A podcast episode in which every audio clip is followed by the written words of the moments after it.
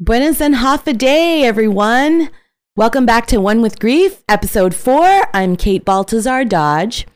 I'm an advanced grief recovery specialist under the Grief Recovery Method, uh, trained in the Grief Recovery Institute.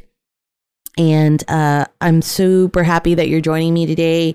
Um, I hope that you are all well. And um, I really appreciate you spending time with me today. We've been talking uh, about all things grief and not an easy topic uh, to talk about. And um, I always, I like to always start off um, by saying that um, we have to normalize talking about grief and seeking help for grief, seeking help for any mental health or emotional health challenges um, that uh, we may have. Um, we think nothing of going to the doctor when we have a sprained ankle or when we have a cold or when our stomach hurts or when our tooth aches. Um, we should have the same enthusiasm, the same will to action to seek help for our emotional health. So, um, in this episode of in this episode of One with Grief, I want to talk a little bit about holiday grief. And I contemplated whether I should talk about this or not. Uh, but seeing as the holidays are just around the corner, um, I felt like maybe sooner rather than later, uh, we should bring up the topic of holiday grief. And because grief recovery is all over the world, and uh, we see clients in dozens upon dozens of countries in many, many different languages. Um, I have been able to pull some resources uh, from other grief recovery specialists around the world. And I received um, this link from uh, our friends who do grief recovery in the United Kingdom. And um, they have put together this wonderful uh, navigating the holidays um, uh, sort of a primer, navigating Christmas. And uh, navigating Christmas for the first time, it reads, without a loved one can be particularly painful. We're not taught what to say to grieving friends, so we end up saying a list of platitudes that we've heard others say, such as, I'm sorry for your loss, or I'm thinking of you, which are great for acknowledging a loss, but don't really do anything. And sometimes they can even be unhelpful. For example, saying that time heals when all it does is pass without changing anything. Isn't that right? We talked about how that's a myth of grief, right? Um, we talked about how um, time heals all wounds. Well, time passes, but it doesn't necessarily heal. It's what you do in the time that's passing that will heal, that will heal you. Um, it continues on Christmas can be an isolating experience for people grieving the death of a loved one under normal circumstances. This year has been this year has been especially challenging for families who live apart, who haven't been able to grieve together, and they need their friends more than ever.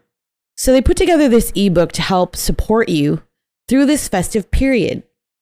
And it's not just for Christmas. Um, here we are. It's um, it's uh, going on, you know, uh, wrapping up the first week of November, and the holidays are upon us. We have Thanksgiving just around the corner, and how we eventually uh, navigate another pandemic Christmas is going to be very key in in ensuring that we have stable and solid emotional mental health in this time because while it's the happiest time of the year, and most especially for Christians all over the world, um, we celebrate the we celebrate and commemorate the birth of Jesus.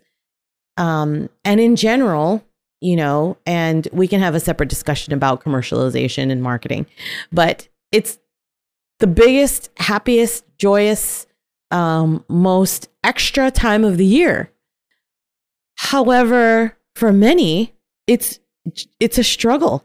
it's just a struggle to get through um, day to day. And so uh, I'm trying to get through this uh, this uh, guide here with you because um, the earlier we talk about this, the better off everyone can be. And these are just some easy, some you know things that we can talk about. Let me just get through this. So, Christmas cards.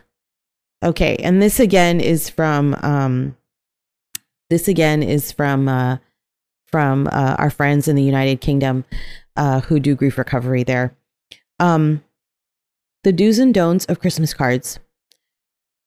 Many of us struggle to know what to say when someone has been bereaved, but at least with the card, you've time to think about it, so it's easier, right? Wrong. It's easy to cause unintended hurt by not thinking through what that pre printed message might mean to someone who is bereaved. So, we're talking specifically uh, the loss of someone uh, through death, right? Uh, sending anything that has the words happy, joyful, merry, etc. Because again, the rest of the world is celebrating and commemorating, but each individual person who has lost someone, especially in these last couple of years, and especially due to anything pandemic related, is not going to be happy, joyful, or merry. Um, don't rely on the printed message. Make it personal. So this is something that you could do, you know, um, to express how grateful you are that this person is in your life. You know, how much you appreciate their friendship or enjoy working with them. Um, so it's best to highlight uh, these things in a way that doesn't forcibly uh, try to make them um, happy if that is not their emotional truth, right? There isn't anything wrong with trying to send cards or gifts over the holidays to try to cheer people up. Um, but at the end of the day, we're most importantly most concerned with them living and speaking their emotional truth. Don't assume that the loss is in any way a good thing or a blessing. For example, we say, Oh, at least they're not hurting anymore. At least he or she is free from pain, or something similar like that. Um, also, don't make this about you. Remember, this is a little gift of showing you care about them. So put some thought into it and make it personal to that person. Don't tell them what to do, such as get out and enjoy yourself. It will feel like you have no idea where they are and they won't be able to trust you with how they are really feeling. Um, some people are ready at different times to re engage um, socially or in the workplace or, you know, maybe uh, in the different clubs and organizations that they were a part of before uh, people just need to be able to honor their grief, and we need to give them the space to do that. So, um, telling them uh, to get out there and do things. Simply sign your first name. Okay, don't do that. Make sure that somewhere on the card or envelope are your full contact details. Grieving people have a reduced ability to concentrate. You might not be the only person with your first name they know, and it's too hard to work it out from handwriting when you're struggling. So, if you really are trying to make them feel better and you want to be there for them um, and be someone that they can turn to, um, make sure you you sign your name and then you know maybe on the envelope put your mobile number or something like that, and you know that way they'll know exactly which. For example, if I just put Kate, they'll know which Kate it is and they're like, "Oh, this is a Kate. That's the grief recovery specialist. Uh, I think I want to reach out to her." And so I'd put my mobile number there. Okay, so don't. The do's. Choose the image on the card carefully. The more raw the grief, the more likely Happy Christmas or Merry Christmas will feel like a cruel dig rather than a friendly message. Oh, it is safer to choose a blank card with an attractive image that your friend would relate to rather than anything seasonal. So I guess the the point is don't feel pressured into sending a card that has, you know, Merry Christmas or Happy Christmas or Happy Holidays. Um, Because again, it might not be happy and it isn't happy for many, many people. So just having that sensitivity and maybe just sending a card with a nice floral design or, you know, something that uh, says thinking of you or something like that, right? Something that lets them know you're thinking of them, but again, is not forcibly happy. Forcibly, you know, like, be happy. Here's a card. I want you to be happy. Okay. So let them honor their emotional truth. And if their emotional truth is that they are sad and grieving, that's okay. And they have to feel safe and understand that it's okay. Write you do write your message out on rough paper first, like a draft. Even if you think you know what to say, putting it down on paper first will help you to ensure it reads all right first and it will fit in the space available. If it doesn't, include a note with the card as well. So that's just kind of a practicality, kind of a structure thing. You think you know what you're going to say and you write it down on this card, and then you realize, oh, I don't know if this sounds, it sounded good in my head, but now that I'm reading the words on the paper, I don't know if I want to say that or mention it. So save yourself a card, do a draft. Share a fond memory that includes the person who died if possible. Stories about a shared occasion or even a shared moment help reassure the bereaved that their loved one will not be forgotten. So, there's two ways that you could think of this. And again, this is case by case, and each individual will be different. So, if you know this person well enough, and let's say they lost their spouse or a child or their sibling or their grandmother or something, and you knew that person, if you do it in a tactful and tasteful and warm and caring way, I think they will appreciate the memory that you have of of their of their loved one that they lost. Uh, I have a very good friend of mine whose dad uh, was someone that I knew in my younger days uh, when I was very new in my professional career, who was a mentor to me. And uh, it was a shock that he passed away. No one expected it. And uh, it's one of the things that she mentioned was, you know, Kate, you said something um, about my dad that I knew, but it just felt nice coming from you. She said, I knew that he was a mentor to many. I know that he cared so much about developing young leaders. But um, the day that he passed away, you said more than just I'm so sad. I'm sorry for your loss. Condolences. Um, and you shared that uh, moment in the hallway at work where he stopped you and said, uh, "Come here. I want to show you this uh, this article. I really think that uh, this is important for young leaders," and which he did, and he did that all the time. You know, he was always looking for ways to have these mini moments of mentorship, and uh, and she appreciated it. So um, that is something that we have, you know, uh, together. Um, because not only are we super super good friends, but uh, also, you know, she knows that I I understood that and I cherished that about her dad who had passed away. So um, it's always nice to kind of include uh, a memory if you feel that person will receive it um, in the way that you intend. Um, right from the heart. If you tell the truth about how you feel, this will come across. It does mean expressing genuine thoughts and feelings. Use I imagine, uh, I can't imagine to express empathy. For example, I can't begin to imagine how much you miss XYZ person. There is something very non threatening about the word imagine. It allows you to express the truth without imposing your feelings on them. So remember again, it's tricky with grief recovery and it's tricky with somebody who is grieving, right? While you want to express to them that you empathize, you don't want to offload on them. You don't want to offload because that's not their emotional truth, it's yours. Excuse me. So you can find a way to express that you relate to what they're feeling.